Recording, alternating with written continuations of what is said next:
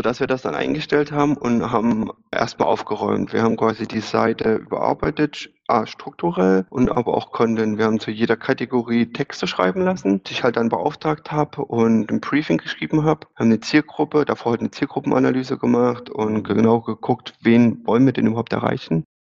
Er hat noch parallel Bilder neu produzieren lassen, so dass wir dann nach gut eineinhalb Jahren schon doppelt so viele Besucher hatten, allein durch den Content. Und jetzt haben wir das letzte Jahr nochmal eine neue Kategorie aufgebaut und da nochmal viel Gas gegeben, sodass ich jetzt innerhalb der letzten drei Jahre das insgesamt die Besucheranzahlen verdreifacht haben und der Umsatz mehr als verdoppelt haben.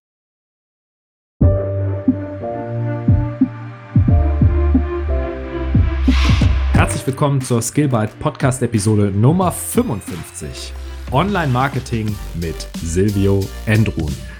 Abonniert unseren Podcast für mehr spannende Themen aus dem Technologieumfeld, wenn ihr IT-Entscheider oder IT-Fachkraft seid. Wenn ihr eine Frage habt, sendet uns gerne eine E-Mail an podcast.skillbyte.de. Wir freuen uns immer über Bewertungen und ganz besonders über Weiterempfehlungen an Freunde und Kollegen, für die diese Themen, die wir hier besprechen, ebenfalls interessant sind. Wenn ihr einen IT-Job sucht, schaut auf der skillbyte.de slash Jobs Seite vorbei.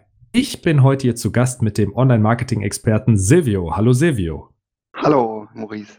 Ich freue mich sehr, dich heute bei uns im Podcast begrüßen zu dürfen und bin ganz gespannt über die Dinge, die du zu berichten hast im Bereich Online-Marketing. Vielleicht möchtest du dich unseren Zuhörern kurz vorstellen. Ja, ich freue mich auch, dass ich bei dem Podcast Skillbyte dabei sein darf. Mein Name ist Silvia Entron. Ich arbeite hauptberuflich in einer Versicherung als Frontend-Entwickler und nebenberuflich arbeite ich als Freelancer für eigene Projekte sowie für Kundenprojekte. Genau, und du hast eigene Content-Seiten, auf denen du Online-Marketing einsetzt und du setzt auch Kundenprojekte um und hilfst deinen Kunden im Bereich Online-Marketing weiter, richtig? Genau, ich habe mehrere Webseiten, Blogs. Der eine ist zehn Jahre, der andere ist sieben Jahre und da habe ich sehr, sehr viel über Online-Marketing gelernt. Also du bist auch so ein Selbstlerner und hast dir das alles autodidaktisch beigebracht. Genau, autodidaktisch. Also klar, Learning by Doing, aber auch viele Bücher gewälzt und mir viele Sachen im Internet angelesen. Und am allermeisten habe ich natürlich ausprobiert, was funktioniert, wie funktioniert das, wie machen das andere und was kann ich aus der ihren Fehlern lernen, beziehungsweise was lerne ich aus meinen Fehlern. Denn letztendlich sieht man die Ergebnisse relativ schnell. Ja, kann ich mir vorstellen. Also Online-Marketing generell, wenn ich da so von außen drauf schaue, unter meiner Vorstellung verbirgt sich da alles, was äh, so im Bereich online angezeigt wird, also Display, Werbung, ne, irgendwelche Banner, die blinken, aber auch natürlich Suchmaschinenoptimierung, also dass die Webseite, gerade wenn du Content auf der Webseite hast, besser bei Google gefunden wird. Genau, aber auch die eigene Webseite, die ist genauso wichtig. Genau. Und in diesem ganzen Strauß Online-Marketing, da gibt es ja viele äh, Bereiche. Würdest du sagen, dass du dich auf einen Bereich spezialisiert oder deckst du da eine breite Palette ab? Eigentlich decke ich da die breite, also alles Mögliche davon ab oder spielt halt alles an. Erstens durch meine eigenen Blogs betreue ich auch selbst in meinen eigenen Projekten alles.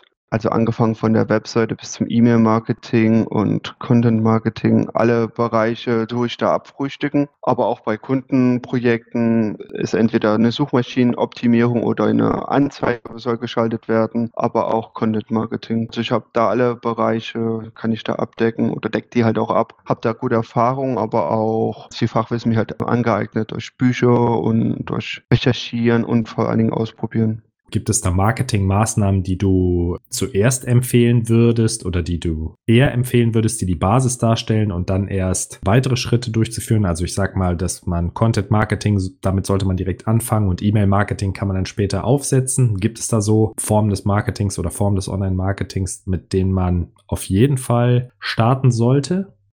Hängt vom Produkt ab oder auch von der Dienstleistung, was man machen möchte und natürlich auch auf die Zielgruppe. Also das Allerwichtigste, bevor man überhaupt Werbung macht, ist erstmal zu gucken, was habe ich für ein Produkt, wer ist meine potenzielle Zielgruppe und wie erreiche ich die Zielgruppe am besten. Und wenn ich die drei, also die wichtigsten Sachen halt erstmal, bevor man irgendwas macht, ist halt immer erstmal sein Produkt zu kennen und seine Kunden zu kennen. Und wenn ich weiß, wo die Kunden sich bewegen, also auf welchem Kanal die sind, sind die bei Facebook, sind die bei Instagram, sind die im Internet unterwegs und suchen nach solchen Produkten, die ich anbiete oder Dienstleistungen. Dementsprechend ist die Wahl des Marketings dann halt auch schon relativ schnell erkennbar oder die ich halt ausbauen sollte. Aber nichtsdestotrotz, der Anfang ist meistens erstmal die Webseite. Bei fast allen Sachen, die man online macht, hat man am besten Fall erstmal eine Webseite, wo die Kunden oder potenzielle Kunden immer einen Ort haben, wo sie sich Informationen zu dem Produkt ziehen können. Egal welchen Channel man dann bedient und Werbung schaltet oder E-Mail-Marketing macht oder andere Sachen, was man Online-Marketing alles machen kann, ist es halt wichtig, einen Rückzugsort für den Kunden zu haben, wo der einmal alles gebündelt hat. Entweder die Dienstleistung, was genau steckt dahinter, oder ein Produkt, wo er halt tiefere Informationen kriegt oder Support oder sowas. Darum ist halt eine Webseite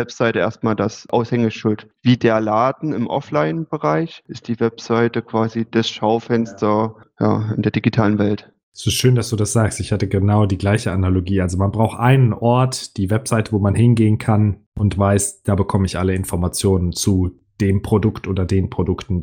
Aber bevor ich die Webseite baue, sollte ich halt erst im Bilde sein, was ich für Kunden habe, was ist meine Zielgruppe und was verkaufe ich überhaupt für Produkte. Weil ohne dem habe ich zwar eine Webseite, aber die ist ja nichts aussagekräftig. Immer erst die Hausaufgaben machen, die goldenen W-Fragen. Was sind die goldenen W-Fragen? Wer, wie, was, warum, wieso, weshalb. Also quasi den ganzen Verkaufsprozess, den der Kunde durchläuft. Er interessiert sich für ein Produkt, informiert sich über dieses Produkt und dann beantworte ich, warum brauchst du dieses Produkt? Wie kommt es zu dir? Wer soll das Produkt kaufen? Also eher männliche, weibliche, welches Alter haben die, welche Herkunft, welches Einkommen. Also die ganzen W-Fragen, die man halt zu den Kunden macht und dann auch die ganzen W-Fragen zu dem Produkt. Wer soll das Produkt kaufen? Warum soll der das kaufen? Was hat er für einen Mehrwert für dieses Produkt oder die Dienstleistung? Und alle Formen, was der Kunde halt auch wissen will oder was man den Kunden halt auch alles erzählen möchte zu dem Produkt oder Dienstleistung. Also ohne dem gibt überhaupt gar kein Marketing. Egal ob offline offline oder online. Das sollte man immer im Hinterkopf behalten. Ich habe jetzt beobachtet, über die letzten Jahre Online-Marketing gibt es ja schon relativ lange, also ich denke mindestens 20 Jahre professionell mit Aufkommen der Dotcom-Blase damals. Google vor allen Dingen, ne? seitdem die Werbung machen, ist das sehr, sehr stark nach oben gegangen.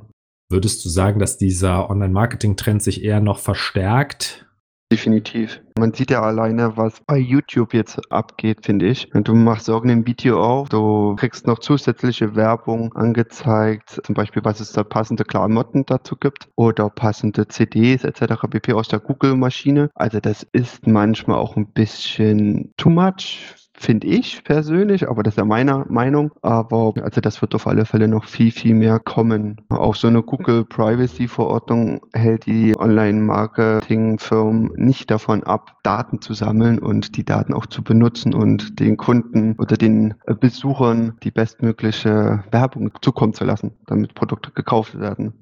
Du meinst die bestmöglich personalisiertste Werbung, ja. Ja, genau. Also ich finde, man sieht das in anderen Medienformen schon ganz gut. Bei so einem Fußballspiel im Fernsehen, dass ja jede Fläche wird für Werbung genutzt, ob das jetzt die Bande ist oder beim Interview der Hintergrund des Spielers. Ne, da ist ja so gut wie jede Fläche, die irgendwie in die Kamera gehalten wird, vermarktet. Hattest du das mitgekriegt beim Fußballspiel? Eurosport hatte andere Werbung wie, keine Ahnung, Sky oder so. Die haben die sogar noch personalisiert auf den Sender, also auf die Gruppe. Total verrückt. Das heißt, die haben die Bilder in Echtzeit analysiert, weil du musst ja bei einem Live-Spiel wartet ja keiner ein paar Sekunden halt spannend. Ne? Also das geht halt sehr, sehr personalisiert. Und das, was da bei dem Fußballspiel geht, geht im Internet halt noch viel besser. Weil du pro Person die Werbung zuschneiden kannst und nicht pro Fernsehsender, wenn man so sagen möchte. Genau, durch Cookies, die gesetzt werden und andere Mechanismen wird halt die Suchmaschine gefüttert und kann genau die Werbung ausspielen, die derjenige sucht. War eine Zeit lang auch immer, dass du nur noch das gesehen hast, was du vor ein paar Tagen geschaut hast. Aber mittlerweile wird die KI dahinter halt immer besser, dass sie auch versucht, schon Sachen zu erahnen, die du eventuell kaufen könntest. Das ist so der nächste große Schritt, der da kommen wird. Okay, man kennt es heute schon. Du hast irgendwas angeklickt, du hast ein Geschenk für deine Freundin auf deinem Computer gesucht und Tag danach sieht oder benutzt sie den Computer und sieht halt überall Werbung für just dieses Geschenk oder für ähnliche Produkte. Genau, das ist natürlich kontraproduktiv, aber ja, genau. Und höchstwahrscheinlich, ich denke mal vielleicht vier, fünf Jahre, dann wird sich das wenden, dass du nicht mehr die Werbung siehst, was du vor ein paar Tagen, sondern das, was daraus resultiert und in welche Richtung das gehen könnte. Und vor allen Dingen, was ganz wichtig ist, wenn der Kauf abgeschlossen ist, müsste es halt auch einen Ping geben bei der Suchmaschine, ey, hier, der hat gekauft, ne? Also es gibt ja mehrere Formen des Online-Marketings, da haben wir ja gerade schon drüber gesprochen. Ne? Webseite, Display Advertising. Vielleicht willst du kurz was zu den einzelnen Formaten sagen und auch, wie man sie aus deiner Sicht erfolgreich gestaltet, falls man das so sagen kann, obwohl das ist sehr individuell und hängt natürlich auch von der Webseite ab. Ne? Genau, Website ist eine Form des Online-Marketings. Kommt immer auf die Form, welcher Online-Marketing man halt betreiben möchte. Genau, also ganz klassisch oder was ist halt so damit das Wichtigste ist, ist halt die Webseite. Quasi das Schaufenster im Internet oder im, in der digitalen Welt sollte halt schon zentraler Bestandteil sein für das Online-Marketing. Also bevor man irgendwas groß startet oder auch eine Kampagne macht, sollte man erstmal seine Unternehmenswebseite in Ordnung bringen oder wenn es sie noch gar nicht gibt, erstmal bauen. Weil ansonsten macht es relativ wenig Sinn, weil ich sag mal, Werbeklickenden oder auch Leute, die halt dann die Werbung konsumieren, wollen sich meistens dann auch noch ein bisschen tiefer informieren, anstatt jetzt irgendwo ein Produkt zu kaufen. Was natürlich noch ist, wenn jemand, der hat jetzt zum Beispiel ein Buch und verkauft das auf dem Marktplatz wie Amazon oder eBay oder Etsy, ja, verkauft das da und sieht, okay, ich habe den Erfolg, ich habe jetzt schon das schon hundertmal verkauft, ich will da mehr, kann man natürlich die Webseite umgehen und direkt nur was machen. Kann man machen. Ob das jetzt zielführend ist, ist eine andere Frage, aber man kann es machen. Ne? Das heißt, ich würde mein Buch ausschließlich über Amazon oder über Buchwebseiten verkaufen, hätte keine eigene Webseite, weil ich ja auch nicht wenn ich weiß, ich möchte ein Buch kaufen, suche ich ja direkt, wo kann ich das kaufen und suche nicht unbedingt nach einer Webseite zu dem Buch. Genau. Das suche ich vielleicht, wenn ich das, wenn mir das Buch gefällt und ich weitere Inhalte vom Autor äh, beziehen möchte, dann gehe ich natürlich auf die Suche nach der Webseite von dem Autor meistens. Genau, also das kann man so machen. Man verliert natürlich dadurch die Kundenbindung. Ne? Also man baut erst gar keine auf. Man hat zwar den Lead, also den, das Geschäft bei der Plattform, Amazon etc. pp, aber die genauen Kundendaten, die Adresse oder auch die E-Mail, die verrät Amazon dann ein nicht. Was natürlich wertvoll wäre, wenn man dann ein zweites Buch rausbringt, weil dann könnte man das ja wieder benutzen, um die Leute anzuschreiben oder anzupingen oder etc. pp, damit die auch das zweite Buch kaufen und davon auch Wind kriegen. Okay, da bietet Amazon gar nichts Internes an, dass man sagen kann, ich möchte meine Käufer meines ersten Buches benachrichtigen. Ja, vielleicht geht das, wenn man dem Autor folgt oder so. Das geht, ja, aber wenn man das nicht aktiv macht, dann nicht. Ne? Also ich kenne viele Autoren, die haben dann einen Twitter-Account oder ein, ja, so Influencer-Marketing, um ihre äh, Fans dann darauf aufmerksam zu machen. Genau. Ja, so weitere Formen wären halt einmal klassisch so Display Advertising oder auf Deutsch Internetwerbung. Da gibt's quasi ganz viele äh, Marktplätze, wo man quasi Werbung oder seine Banner schalten kann. Es gibt natürlich einmal riesengroß Google, da kann man einmal seine Banner schalten, aber es gibt auch darüber hinaus ganz viele Netzwerke, wo man quasi gezielt Blogs oder Webseiten buchen kann, wo man dann die Werbung oder den Banner ausstrahlen möchte. Gibt es auch zahlreiche Deutsch, in Deutschland, aber auch international. Auch Bing zum Beispiel, mal ein Konkurrent zu Google, die bieten das auch an. Hast du schon mal Bing Words oder wie heißt es da äh, genutzt? Also da wird man ja auch so Keywords buchen können, nehme ich an. Nicht genutzt. Also was ich davon nur nutze, ist das Webmaster-Tool. Genau. Das Bing-Werbung habe ich, glaube ich, noch Nee, habe ich noch nicht gemacht. Ich hatte da auch mal, wie bei Google kriegst du dann auch so einen Gutschein oder sowas, aber nicht genutzt, weil klar in Deutschland Bing ist jetzt nicht so essentiell. Auch mit den Windows 10 Rollout und Instant Bing Suche aktiv ist Bing trotzdem relativ gering. Bei Google ist es auch so, da kann man auch direkt Werbeplätze buchen. Webseitenbetreiber, die Snippets von Google einbauen, das sind dann meist die Bilder oder die Werbeanzeigen mit den kleinen blauen Dreieck. Die kann man dann auch direkt buchen, beziehungsweise die Zielgruppe buchen. Man kann Seiten ausschließen. Dann wundern sich Werbetreibende, warum die auf irgendeiner XY-Seite sind, wo die eigentlich thematisch, aber auch vielleicht politisch nicht gerne Werbung machen würden. Genau, das kann passieren. Da muss man dann halt immer genau aufpassen, was man raussucht und auch wen man eventuell ausschließt. Das klassische Suchmaschinenmarketing gibt's auch da hat man einmal die SEA, das wird halt unterteilt unter SEA für Search Engine Advertising, also die klassische Suchmaschinenwerbung für Keywords, also für Texte.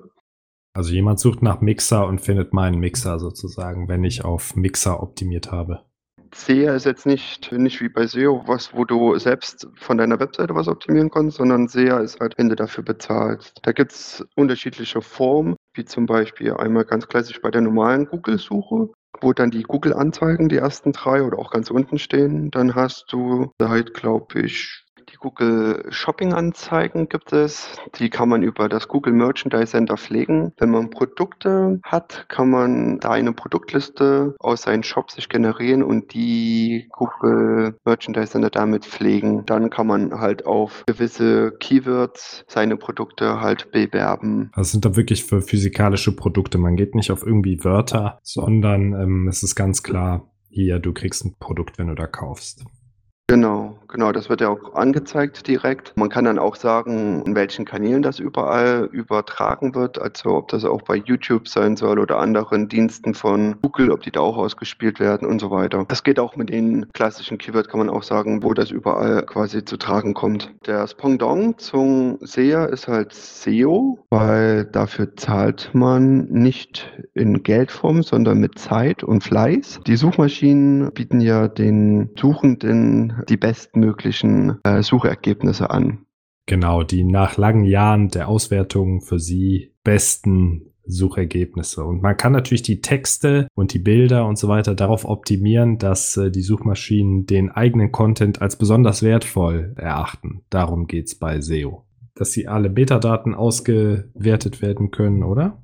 Ja, das ist die technische SEO. Das ist das alles, was es technisch macht. Also ist die Seite sauber programmiert, sind keine Fehler drin. Es ist auch nach Best Practice Sachen, also neueste PHP-Version, schnellstmögliche HTTP-Verbindung, gecachte Sachen, minifizierte Sachen, Above the Proof, zum Beispiel für CSS. Das ist für, wenn man die Seite aufruft, egal welche, dass man den sichtbaren Bereich sofort bekommt, ohne äh, geblockt zu werden. Also normalerweise werden die Ressourcen erstmal alle geladen und das Laden blockiert quasi die Auslieferung der Inhalte oder das Rendern der Inhalte. Der Browser muss ja die Inhalte bekommen und dann muss er die verarbeiten. Und wenn die Ressourcen aber noch laden, ist es blockiert. Und um das zu verhindern, dass gerade der sichtbare Bereich, wenn man was aufruft, sofort sichtbar ist, kann man das Above the Proof, das CSS und den Text sofort schicken, dass das der Browser sofort interpretieren kann, ohne blockiert zu werden. Das sind alles so technische Sachen. Das heißt, für den Benutzer ergibt sich so gut wie keine Wartezeit. Er kann sofort beginnen zu lesen, auch wenn die Webseite drumherum oder darunter noch genau. aufgebaut genau. wird. Ja. Und das sind alles technische Faktoren, die in SEO einzielen. Wenn der Suchende zum Beispiel auf die, das erste draufklickt und nach einer Sekunde oder zwei Sekunden die Seite wieder verlässt und dann auf Platz drei der Suche Suchergebnisse zehn Minuten verweilt und da vielleicht noch Sachen klickt, dann kriegt Google relativ schnell mit, ah, okay, Platz 1 ist vielleicht nicht so gut, wir nehmen mal lieber Platz 2 oder 3. Verstehe. Das heißt, relativ schnell steigt die oft angeklickte Webseite auf Platz 3, würde auf Platz 1 steigen, wenn durch die Benutzerführung sozusagen klar wird, für Google klar wird, nee, nee, die Leute klicken viel mehr auf Platz 3 statt auf Platz 1. Nicht klicken, sondern eher die verweilen länger. Die Verweildauer ist ein ganz wichtiger Aspekt. Und auch, ob die danach die Sachen nochmal suchen. Ja? Weil jemand, der erfolgreich ist, erfolgreich gesucht hat, sucht nicht nochmal nach dem Keyword. Okay, das heißt, der A, der bleibt auf der Webseite, okay. Ja, ja der bleibt auf der Webseite und der sucht nicht nochmal nach demselben Keyword bei Google. Weil er gefunden hat, was er gesucht hat. Ja. Genau, und das ist ein Signal an Google, ah, die letzte Seite oder die, das Ergebnis, was wir ihnen geliefert haben, ist besser als das andere. Also solche Faktoren sind halt ganz wichtig. Dann hast du natürlich noch Off-Page-Faktoren, nennt sich das. Also zum Beispiel Sachen, die du mit Link-Building, mit von anderen Webseiten, Universitäten, Wikipedia-Eintrag etc. pp. Also wenn dein Artikel oder auch eine Seite von dir auf anderen Seiten darüber geschrieben wird, diskutiert wird in Foren, dann zieht das natürlich alles auf dich oder auf deine Marke oder aber auch halt auf die Seite ein. Da gibt es sowas wie einen Page-Rank, gibt es theoretisch nicht mehr, gibt es aber in anderen Tools gibt es den noch. Also es gibt nicht mehr den klassischen Google PageRank, aber es gibt andere Ranking-Faktoren, die man halt nutzen kann, um zu sehen, wie gut ist die. Zum Beispiel gibt es bei Google gibt's noch die Authentizität wie authentisch ist die Seite. Da ist sowas wie Alter steckt da drin, wie viele Links von anderen Seiten sind auf der Seite und so weiter und so weiter. Genau, also das ist ein großes, großes Thema und kann man halt sehr, sehr viel erreichen. So, eine weitere Form des Online-Marketings ist das Content-Marketing. Das beschäftigt sich vor allen Dingen mit der Produktion und der Verteilung von, von den ganzen. Also Content sind Bilder, Videos, Text vor allem ne, im Internet. Genau, also alles Mögliche, was du zur Verfügung stellst auf deiner Webseite oder auch auf anderen Webseiten. Eigentlich alles in Form von Text, Bild, Sprache, Video, also Audio, Video, aber auch so White Paper, E-Books oder Fallstudien. Das kann halt sehr, sehr unterschiedlich sein, was letztendlich der gewählte Content ist. Das ist natürlich auch immer abhängig von dem Produkt oder von der Dienstleistung was ich letztendlich bewerben möchte oder auf den meinen Kunden näher bringen möchte. Also oftmals ist es auch so, dass große Firmen zum Beispiel einen Ratgeber machen. Einmal einen Ratgeber vielleicht nur für seinen Bereich, aber manchmal auch noch Tipps und Tricks über andere Sachen, um einfach nur Traffic zu bekommen auf der Seite damit man verlinkt wird, ne, dass Leute, die sich für dieses Thema interessieren, entweder per Foren darauf verlinken oder idealerweise, dass die Wikipedia darauf verlinkt. Das ist wahrscheinlich der Jackpot. Hm. Ja gut, bei Wikipedia kann man sich selbst anmelden und da dann auch was reinschreiben und das dann prüfen lassen. Wenn man das oftmals gemacht hat für andere, dann kann man da dann auch Sachen selbst veröffentlichen und jemand anderem bitten, das freizugeben. Ist natürlich ein mühsamer Prozess, aber theoretisch könnte man das auch schaffen. Einfacher ist es einfach guten Content zu schreiben und den dann halt entsprechend zu verteilen, damit das dann eine Vielzahl von Menschen lesen.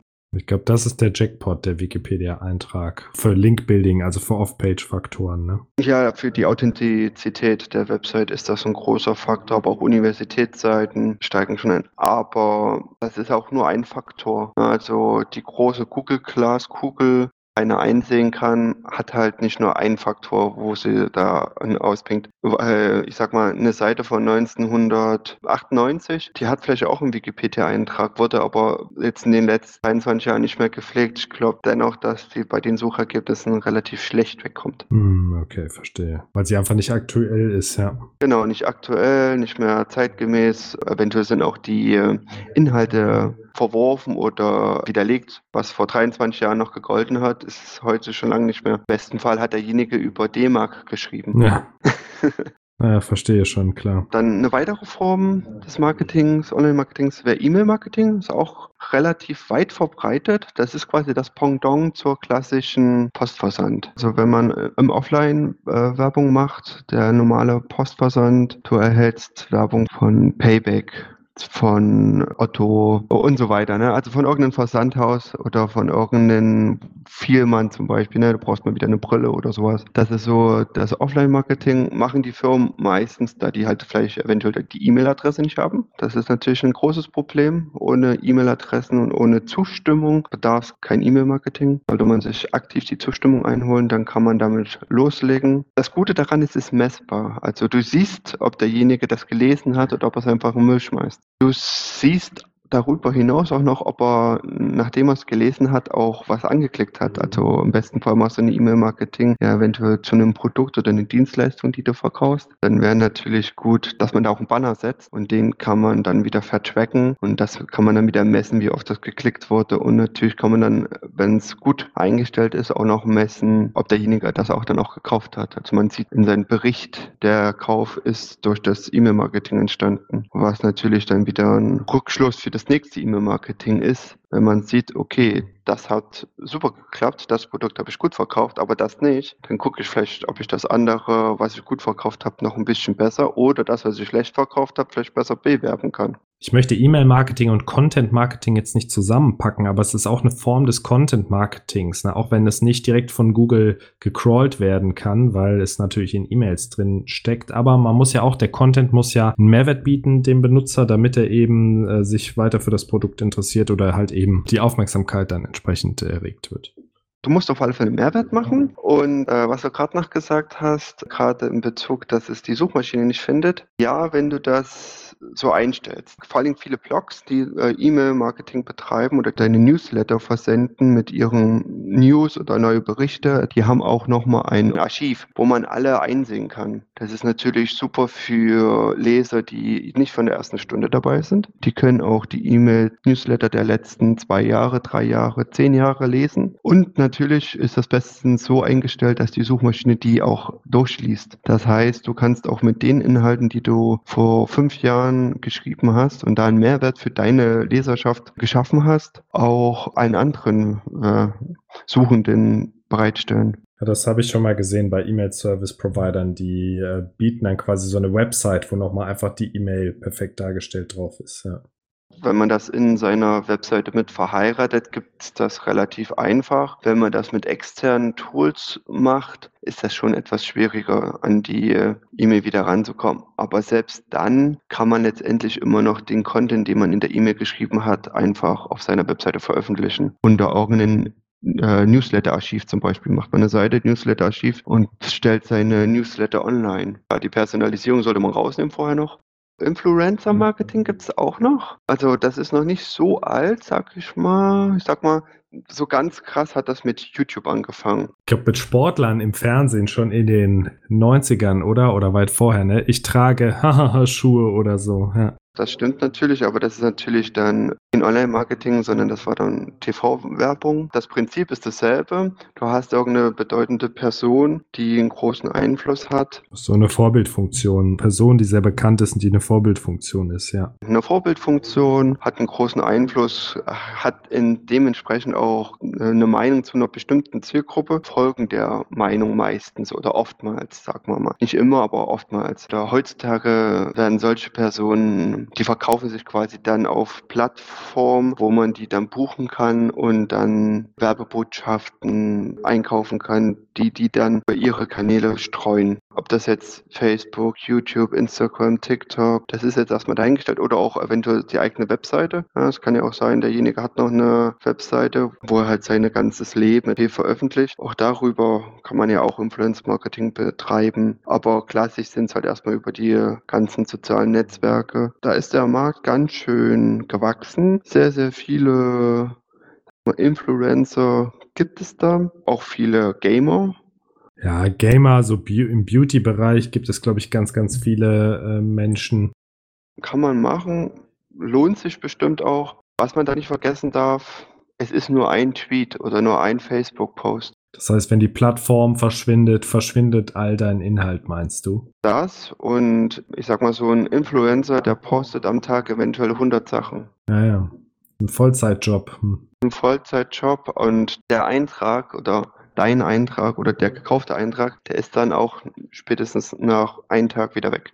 Also nicht mehr sichtbar, ne? Außer die Leute scrollen halt die ganze Zeit und gucken die ganze Zeit sich denjenigen immer wieder an. Ich glaube schon, dass das üblicherweise so läuft. Der Influencer selber bekommt ein Produkt zugeschickt, also zum Beispiel ein Kleidungsstück, was er dann trägt in seinen Videos für eine gewisse Zeit. Ne? Immer die eine Mütze oder für eine Woche die eine Mütze. Und äh, vielleicht spricht er sogar darüber und sagt, wie toll die Mütze ist oder äh, woher er die hat. Ne? Ich glaube schon, so ist das gedacht, dass er das wirklich erwähnt und eine ausreichende Zahl an Zuschauern sagt, Mensch, die möchte ich auch haben. Das ist natürlich immer eine Frage des Geldes und eine Frage äh, der Vereinbarung. Aber oftmals ist es halt wirklich nur ein Post und das war's. Also die Influencer schreiben einen Post und, und fertig. Das kann natürlich trotzdem durch die Decke gehen. Ich sag mal, man streut da natürlich, man nimmt da mehrere solcher Influencer, guckt natürlich auch denen ihre Zielgruppe an, ne? weil man muss natürlich schauen, was habe ich für ein Produkt, welche Zielgruppe will ich erreichen. Es lohnt sich halt nicht für Katzenfutter einen Influencer, der äh, nur Hundefans hat. Oder der nur, der nur Hundebilder äh, äh, veröffentlicht. Genauso wenig dann denjenigen, der dann nur Kleidung. Also da brauchst du schon einen Katzeninfluencer, theoretisch. Ne? Ein guter Kumpel, der hat einen eigenen Blog für seinen Hund. Der zeigt dann halt, dass er mit den Gassi geht und so weiter. Ich glaube, dem folgen auch schon an die 5000 Leute. Es gibt da auch Trends. Ne? Also ich sag, äh, gerade für die Katzenfutterindustrie, ja, auch ihr könnt Influence-Marketing machen. es gibt für alles einen Markt heutzutage. Ne? Das ist total verrückt, weil es halt du im Internet einfach alle Menschen erreichst, gibt es natürlich auch die Nische wird dann wieder hinreichend groß. Ne? Es gibt Leute, die gucken anderen Leuten beim Schlafen zu. Wenn Spaß macht, okay, ne? Man kann sagen, beim Online-Marketing, um Online-Marketing erfolgreich zu betreiben, ist es wichtig, die Ziele Ne? Also was möchte ich äh, Aufmerksamkeit schaffen? Kann ja auch für eine Kampagne sein, wie lass dich impfen oder so. Und die Kunden nicht aus dem Auge zu verlieren. Ne? Also was wollen die Kunden? Was haben die Kunden für Ziele? Was haben die für ein Bedürfnis, was ich jetzt erfüllen kann? Mehrwert schaffen für den Kunden. Also das fand ich, kam ganz gut raus, eben wo du gesagt hast, ja, beim Content ist es wichtig, dass man äh, das Produkt genau beschreibt und wirklich die Informationen liefert, die wertvoll für den Kunden sind. Und das wisst die Kunden selber und äh, Google weiß es auch, weil es die Klicks auswertet und die Dauer auf der Webseite dann. Ja, Mehrwert ist halt ein echt großes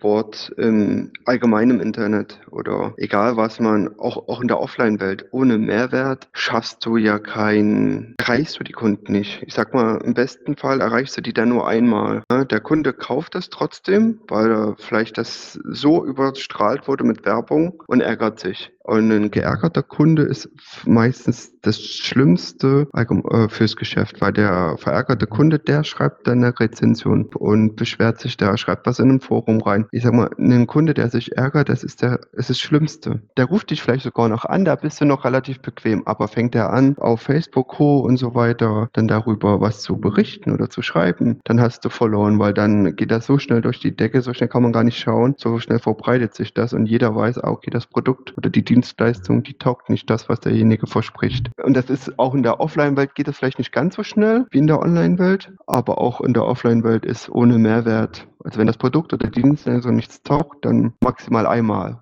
Ja, und die glauben dann eher dem vermeintlich kleinen User auf der Plattform statt dem großen Unternehmen, was sich dahinter versteckt oder so, ja. Mehrwert ist halt immer ganz wichtig. Egal, ob das jetzt für Content ist, also ob man für ein Produkt was Separates schreibt oder auch eine Anzeige soll ordentlich gestaltet werden. Auch die brauchen Mehrwert. Es reicht halt nicht, ein Bild mit einem Kreis zu malen und dass die Leute dann da draufklicken. Nein, auch der Werbebanner muss Mehrwert schaffen oder muss halt einen, muss zumindest designtechnisch und auch informativ einen Mehrwert haben. Immer, immer wenn man Werbung machen möchte, braucht man als erstes äh, einen Mehrwert. Hast du dein Erfolgsgeheimnis, wenn du Content in Auftrag gibst oder selber schreibst, worauf du achtest, jetzt außer dem abstrakten Muster Mehrwert, dass du sagst, okay, das ist so ein Drei-Punkte-Plan oder so, anhand dessen kann ich vorgehen? Bevor man irgendwie Werbung schaltet oder auch jetzt Content schreiben lässt, über das, was man schreiben möchte, sich quasi Gedanken machen. Also die Keywörter rauszusuchen, die Keywörter zu analysieren und nach der Analyse zu gucken, wie suchen denn die Menschen im Internet nach den Wörtern? Also welche Fragen gibt es da? Und da gibt es Answer the Public, ist eine ganz gute Seite, die man dann nehmen kann, um Fragen rauszufinden, was die Leute überhaupt interessiert. Und dann kann man sich ein paar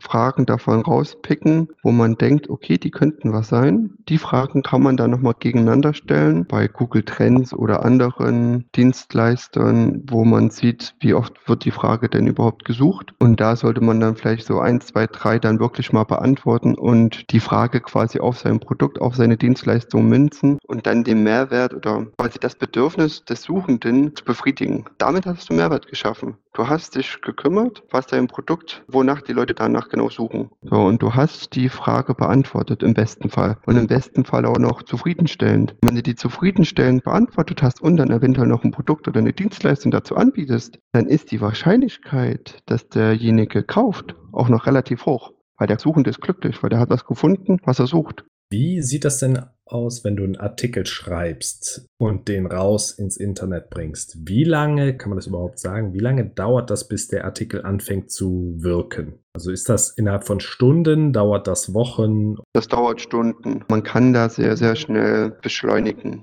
Also wenn man Content veröffentlicht, wird er einmal auf die Webseite gepostet oder in den Kanal, wo er veröffentlicht werden soll. Dann kann man diesen streuen in alle Kanäle, die man halt hat, also per E-Mail, per Facebook, Twitter, in die Netzwerke, in den internen Netzwerken in der großen Firma reicht es auch einen internen Newsletter oder eine Nachricht zu schreiben, hey, hier, wir haben was Neues und schon hat man gleich mal vielleicht 500 Leute, die direkt die Seite erstmal aufrufen. Das ist schon mal ein äh, Indikator, dass das vielleicht relevant relevant ist für Google? Google bekommt das mit, weil es sieht per Google Analytics, dass jetzt sehr in kurzer Folge sehr viele Leute auf diesen neuen Inhalt gehen, ne? Nicht per Google Analytics, sondern allgemein, wenn du alle, die den Chrome benutzen, senden automatisch Daten an den an, an Google. Also alle, die über den Google Browser gehen, Chrome, senden Daten über ihr Verhalten, welche Seiten sie aufgerufen haben. Also das ist schon mal ein Indikator an Google. Dann darüber hinaus kannst du die Google Webmaster Tools benutzen, um neuen Inhalt direkt zu pushen. Der Google Bot, der kommt so je nachdem, wie groß deine Seite ist und wie interessant deine Seite für Google ist, kommt der Bot, sag ich mal, alle zwei Tage, jeden Tag, mehrmals am Tag vorbei und guckt an, was es so Neues gibt. So. Und das kann man aber beschleunigen, beziehungsweise man kann dem Google-Bot sagen, wenn der das nächste Mal vorbeikommt, guck dir sofort meinen neuen Artikel an. Das kann man in den Google Webmaster Tools hinterlegen. Und dann ist es, je nachdem, wie gut deine Seite ist und wie oft der Bot vorbeikommt, relativ schnell, dass die Seite schon im Index ist. Und wenn die Seite im Index ist, entscheidet dann natürlich die Qualität deines Textes, wie schnell du nach oben steigst. Das heißt, im besten Fall bist du mit dem Keyword innerhalb von einem Tag, maximal einer Woche schon auf Seite 1. Und du sagst, Qualität ist sehr wichtig. Ist es wirklich Qualität oder könnte ich auch mit einer großen Quantität, also wenn ich jetzt, äh, ich habe eben das Thema Mixer gesagt, wenn ich jetzt 25, also lieber ein hochqualitativer Artikel zum Thema Mixer oder 25 äh, Artikel, wo ich jeweils einen Aspekt des Mixers beleuchte auf meinem Blog. Äh, kann man das prognostizieren, was da besser funktioniert? Also besser ist der eine Artikel, weil es gibt die Keyword-Kannibalisierung. Das bedeutet quasi, wenn man mehrere Artikel zum gleichen Keyword auf seiner Webseite veröffentlicht, tun die sich gegenseitig ausspielen. Das heißt, Google weiß da nicht mehr, welche Ergebnisse anzeigen soll. Im besten Fall bist du mit dem Keyword dann mit zwei Seiten auf Seite 1, aber nicht auf Platz 1, weil auf Platz 1 kannst du dann nicht mehr kommen. Hm, okay, weil das Schlagwort Mixer äh, sich dann eben auf 25 Seiten verteilt, die alle auf meiner Domain liegen und nicht mehr auf einem Artikel. Genau. Was natürlich ist, wenn du der Platzhirsch bist in deiner Branche oder in deinem Gebiet, sag mal, du verkaufst den Mixer, der Erdbeerpüree machen kann, also den Erdbeerpüree-Mixer. Die Leute suchen immer nur noch nach dem Erdbeerpüree-Mixer. Dann kannst du natürlich so viel schreiben, wie du willst und auch so oft das immer wieder machen, weil du bist der Platzhirsch, du hast keine Konkurrenten zu dem Produkt, dann ist es egal. Ja, dann hast du zwar vielleicht in der Google-Anzeige noch andere Seiten, die auch über dich berichten, aber die schaffen es dann gar nicht hoch, weil die ja immer über dich berichten. Das heißt, du bist immer Platz 1. Da kannst du so viel schreiben, wie du willst. Okay, weil ich hatte gesehen, es gibt so autogenerierte Videos bei YouTube, wo Produkte gezeigt werden und dann liest eine Computerstimme, liest die Produktbeschreibung einfach nur vor und da gibt es tausende von diesen Videos. Also irgendjemand hat ganze Produktkataloge da einfach so zum Video mit vorgelesener Produktbeschreibung generiert und ich dachte auch, oh Gott, äh, lohnt sich das? sowas zu machen, aber wahrscheinlich ist das einfach nur die schiere Masse, äh, dass er dann irgendwo hier und da mal einen Glückstreffer macht. Ja, eventuell machen die das, um einfach einen weiteren SEO-Faktor zu erreichen, damit die auf YouTube gelistet werden, eventuell dann einen Link haben zu dem Produkt. Das ist natürlich positiv, aber wenn die Videos nichtssagend sind und die keiner anguckt, ist der Link auch relativ wertlos. Weil du hast zwar den Link Choose, aber wenn der Link nie geklickt wird, ist auch ein negatives Signal an Google. Hm, ja, verstehe ich. Einfach viel irrelevanter Content, der da entstanden ist. Ja. Magst du uns denn mal Kennzahlen sagen von erfolgreichen Content-Artikeln, die jetzt vielleicht auf deinen Webseiten oder bei deinen Nebenprojekten laufen? Ja, gerne. Ich würde gerne mal ein Kundenprojekt sagen. Wir betreuen einen Goldhändler beziehungsweise einen Goldschmied schon dreieinhalb Jahre. Und er ist damals zu mir mit der Bitte gekommen, dass ich für ihn Anzeigen mache, vor allem Google-Anzeigen. Er wollte das unbedingt ausprobieren und wollte das halt sehen. Er hat das gesehen bei anderen Unternehmen, die das machen, dass sie da immer sehr viel Google-Anzeigen schalten. Ich habe ihn davon abgeraten, da ich halt da seinen Job halt viele, viele Probleme hatte. Oder halt strukturelle Probleme und auch inhaltliche Probleme. Aber nichtsdestotrotz, er wollte das machen. Ich so, okay, dann machen wir das. Dann testen wir das mal mit ein paar Sachen. Und er hat halt relativ schnell gesehen, okay, das bringt nicht viel. Er hat viel Geld ausgegeben, hat zwar auch Klicks gehabt, die Leute sind auch in den Shop gegangen, aber die Verkäufe waren nicht da. Es hat sich nicht gelohnt, das Marketinggeld war mehr als der Umsatz, den er dadurch dann äh, mehr generiert hat. Mhm. Genau, gut, er hat natürlich auch auf ein sehr hochpreisiges Produkt gleich Werbung gemacht. Wir haben dann auch mal auf niedrigpreisige Produkte. Auch da war der Erfolg relativ wenig. Zwar ein bisschen besser, aber dennoch wenig sodass wir das dann eingestellt haben und haben erstmal aufgeräumt. Wir haben quasi die Seite überarbeitet, A, strukturell und aber auch Content. Wir haben zu jeder Kategorie Texte schreiben lassen, die ich halt dann beauftragt habe und ein Briefing geschrieben habe. Haben eine Zielgruppe, davor halt eine Zielgruppenanalyse gemacht und genau geguckt, wen wollen wir denn überhaupt erreichen. Es sind halt eher die Männer, die ihre Frauen was schenken. Das ist die äh, meiste Zielgruppe. Also es ist letztendlich Damenschmuck aber nicht für Damen. Also Männer kaufen Damenschmuck, okay. Genau, Männer kaufen mehr Damenschmuck. Dachte ich auch erstmal, okay, cool. Hätte ich auch jetzt nicht so gedacht, aber dann, wenn man ein bisschen drüber nachdenkt, okay, das ist einleuchtend. Dementsprechend haben wir dann Texte schreiben lassen, alles umstrukturiert. Er hat noch parallel Bilder neu produzieren lassen, so dass er dann nach gut eineinhalb Jahren schon doppelt so viele Besucher hatten, allein durch den Content. Und jetzt haben wir das letzte Jahr nochmal eine neue Kategorie aufgebaut und da nochmal viel Gas gegeben, sodass ich jetzt innerhalb der letzten drei Jahre, dass insgesamt die Besucheranzahlen verdreifacht haben und der Umsatz mehr als verdoppelt haben. Wahnsinn. Also da ist er schon sehr glücklich. Und das war wahrscheinlich auch wesentlich günstiger, die Content-Artikel erstellt zu haben, als äh, jetzt kontinuierlich einfach Bannerwerbung zu kaufen. Ne? Wenn ich mich nicht ganz täusche, das ist im dreistelligen Bereich geblieben, die gesamte Content-Produktion.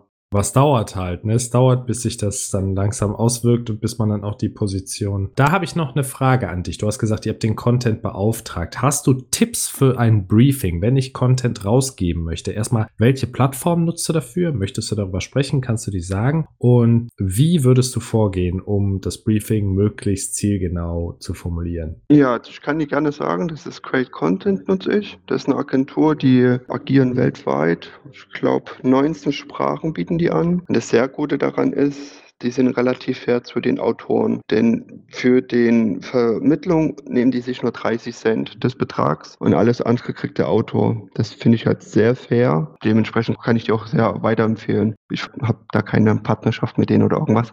Ja, wie geht man am besten vor?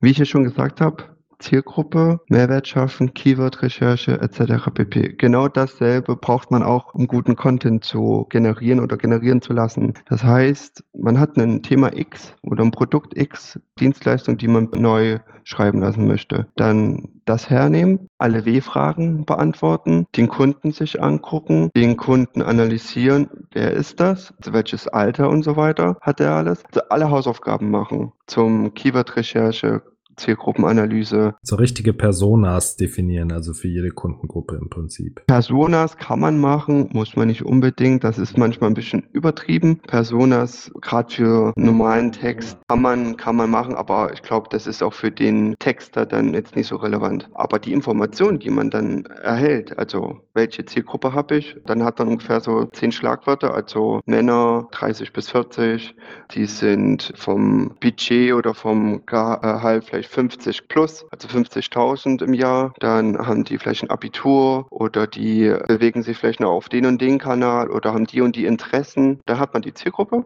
Das gibt man den Schreiberlingen mit. Oder auch für sich selbst, auch wenn man den Text selbst schreibt, ist das immer gut, den Text da hinzuhängen und zu sagen, hier für die Zielgruppe musst du schreiben. Nicht für die, sondern für die. Genau, aber das ist ganz wichtig, dass man das vor Augen hat. Dann halt das Keyword, über welches man schreiben möchte, ist ganz wichtig. Dann eventuell auch noch Abhand äh, Abwandlung vom Keyword oder noch weitere, die auf das Gesamte mit einzielen. Zum Beispiel ja, Diamantschmuck, dann haben wir zum Beispiel noch Diamantketten, hatte ich da zum Beispiel, ne? Oder ähm, Diamant, Ohrringe, sodass er die mit aufnimmt. Und dann sagt man den Schreiberlingen halt, was man haben möchte. Möchte ich einen Blogartikel? Möchte ich eine Produktbeschreibung? Möchte ich einen Anzeigentext? Zum Beispiel für eine Stellenanzeige oder einen Anleitungstext zum Beispiel. Ne? Das sind halt dann alles so Faktoren, die man denjenigen mitgeben soll. Je besser man das macht, je besser man das Briefing macht, desto bessere Ergebnisse. Und noch eine wichtige Sache ist Struktur zum Beispiel. Wie soll derjenige schreiben? Soll der eine Einleitung schreiben?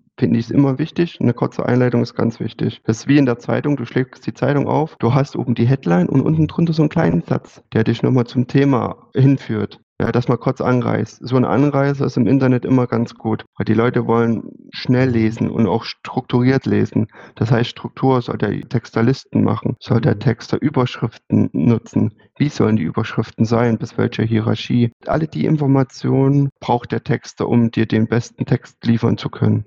Also je mehr, desto besser, aber halt auch nicht übertreiben. Ne? Also jetzt nicht jedes Komma und so weiter, das können die selber, aber so strukturelle Sachen kann man ihnen mitgeben, wie oft das Keyword benutzt werden soll, vielleicht noch eine, Ein äh, eine Einleitung schreiben, dann vor allen Dingen auch, wie er sein Unternehmen nennen soll. Schreibst du denn heute die meisten Content-Texte selber oder gibst du den Auftrag und machst das Briefing nur noch? Aktuell schreibe ich so gut wie nichts mehr selbst da ich kaum mehr Zeit habe, da ich zwei Kinder habe und die volle Aufmerksamkeit brauchen, so dass ich die meisten Sachen jetzt outsource. Aber natürlich hat man dann auch Arbeit, ne? weil so ein Briefing ist auch nicht so schnell geschrieben. Da braucht man auch locker mal eine Stunde. Je mehr Zeit man sich da mitnimmt, desto besser. Auch eine wichtige Sache ist die Ansprache. Spreche ich meine Zielgruppe mit du oder sie an? Soll eher locker sein oder eher korrekt oder eher sachlich? Ja, das sind alles Faktoren und das weiß man erst, wenn man seine Zielgruppe kennt. Darum immer Hausaufgaben machen und dann die Erkenntnisse aus den Hausaufgaben einfließen lassen. Apropos Hausaufgaben, du hast ja diese tolle Übersicht erstellt in dem Dokument das würde ich gerne mit deiner Erlaubnis verlinken in den Show Notes zu dieser Episode, wenn du das auf deine Webseite stellen magst. Klar, das kannst du gerne machen bisschen den Ablauf. Genau, da wird sehr fein granular dargelegt, welche einzelnen Schritte es gibt, auch in welcher Reihenfolge man die durchläuft im Marketing und wie man genau vorgeht. Also ich würde mir, wenn ich Online-Marketer wäre, würde mir diese Tabelle ausdrucken und mir die neben dem Monitor stellen oder kleben und dann immer äh, durchgehen, ob ich an alles gedacht habe. Was in der Tabelle ganz gut ist oder näher als Grafik. Am Ende ist ja dann quasi noch die Bewertung. Also im Internet ist ja das Gute, man kann alles messen, wenn man es richtig eingestellt hat und wenn man die Benutzer dazu erlaubt hat, das zu messen. Dann hat man ja Erkenntnisse darüber, ob mein Marketing funktioniert hat egal welches jetzt, ob das Content, Twitter, Facebook etc. pp. oder E-Mail-Marketing ist. Man kann es messen. So, und wenn man am Ende dann feststellt, okay, wir hatten das Ziel, haben das erreicht, aber in den und den und den Sachen nicht, dann machst du quasi aus deinen Erkenntnissen, fängst du wieder an und machst wieder die nächste W-Frage. Was kann ich besser machen? Was kann ich nochmal machen? Kann ich das Thema nochmal erweitern? Kann ich den Inhalt erweitern? Kann ich eine andere Facebook-Kampagne machen zu dem Thema? Also das heißt, am Ende ist man wieder quasi am Anfang. Man hat so einen Rückkopplungszyklus und kann dann mit der nächsten Iteration anfangen, ja. Genau, Inhalte verändern sich ja auch mal, ne? Das ist dann auch immer wieder eine, eine gute Sache, dann seine Bewertung herzunehmen. Sagen, okay, die letzten zehn Jahre oder die letzten Jahr oder das letzte halbe Jahr ist der gut gelaufen, der Content. So, auf einmal rutsche ich da runter. Also auch ein Monitoring über seine Inhalte ist ganz wichtig. Ne? Wenn man sieht, okay, ich bin jetzt von Platz 5 auf Platz 50 gerutscht, da stimmt ja irgendwas nicht. Irgendwas muss ja sich geändert haben. Entweder stimmt mein Inhalt nicht mehr, oder die ganze Konkurrenz ist auf an mir vorbeigezogen oder irgendwas anderes. Also bewerte ich das wieder und fange wieder an. Die Sache nochmal neu umzudenken, neu zu schreiben, neu aufzubauen und so weiter. Das ist also ein Kreislauf. Perfekt. Also eine weitere Form vom Online-Marketing ist noch das Affiliate-Marketing. Diese Form des Online-Marketings bezieht sich auf Werbetreibenden und Werbeanbietenden. Das heißt, du hast zum Beispiel ein Produkt oder eine Dienstleistung und möchtest die bewerben lassen. Das Pendant dazu sind andere Werbetreibende, also die quasi eine Webseite haben, wo sie Werbung schalten oder wo sie Produkte anbieten oder wo sie einen Produktvergleich haben, wo sie E-Mail-Marketing betreiben etc. pp. An die kannst du quasi deine Werbung mit verteilen lassen und die Webseitenbetreiber, die Werbung schalten, erhalten davon eine Vergütung. Meistens ist das prozentuale Sache. Man kriegt dann quasi bei Kauf des Produkts oder der Dienstleistung einen prozentualen Satz des Kaufpreises. Der große Vorteil davon ist, wenn man jetzt ein kleiner Online-Shop ist, hat man auf einmal Zugriff zu 200, 300 oder auch vielleicht 1000 Webseiten, die Produkte mit vertreiben. Heißt, ähm, man hat halt ganz schnell eine große Reichweite an Menschen. Man kriegt halt ganz schnell viele Menschen zu seinen Produkten, zu seiner Webseite. Und man bezahlt nur dafür, wenn was gekauft wird oder wenn was abgeschlossen wird oder ein Newsletter abonniert wird oder so. Also das heißt, wenn du ein Lied hast oder wenn du einen Kauf hast, dann wird auch nur bezahlt. Das ist natürlich eine gute Sache für den Werbetreibende, weil er quasi kein Risiko hat. Ne? Er muss nur einen Käufer finden für ein bestehendes Produkt. Das heißt, wenn das Produkt sich schon verkauft, ne, also irgendwas, was man immer braucht, kann man sich im Grunde wirklich auf die Marketingkomponente konzentrieren, weil es gibt Leute, die machen gute Produkte, aber haben Probleme, die dann zu verkaufen. Und es gibt gute Verkäufer, die wollen gar kein Produkt machen, sondern ein bestehendes Produkt nehmen und es eben verkaufen oder diesen Verkaufsprozess optimieren. Und, äh, über Affiliate können die beiden halt zusammenarbeiten. Das hast du sehr gut gesagt. Danke. Sehr gut zusammengefasst. Habe ich das doch verstanden, ja. Obwohl ich gar nicht so ein Marketing-Guru bin. Ja, vielen Dank, Silvio. Wenn unsere Zuhörer Fragen haben oder Feedback senden möchten, sendet uns gerne eine E-Mail an podcast.skillbyte. Wir freuen uns immer über Bewertungen und über Abonnements unseres Podcasts auf den diversen Plattformen, wo wir euch erreichen können. Auch Weiterempfehlungen an Freunde und Kollegen sind extrem wichtig für uns und schaut gerne auf der skillbyte.de Webseite für weitere Technologiethemen vorbei. Ich bedanke mich ganz herzlich bei dir, Silvio, für das interessante Gespräch. Mein Gott, waren das viele Informationen zum Thema Online-Marketing. Danke dir. Ja, danke dir auch, Maurice, dass ich bei euch im Podcast sein durfte. Ja, und ich freue mich auf Feedback von den Hörern. Bin gespannt, ob es da Fragen gibt oder ob man da noch auf genauere Sachen eingehen würde. Wir haben es jetzt ja auch nur angerissen. Wir haben das Content Marketing ausgeführt, aber andere Themen haben wir ja nur angerissen. Da gibt es noch viel, viel mehr zu entdecken. Da gibt es unfassbar viel. Da können wir vielleicht nochmal Detailfolgen zu machen. Mal schauen. Mal schauen. Bis dann. Tschüss. Tschüss.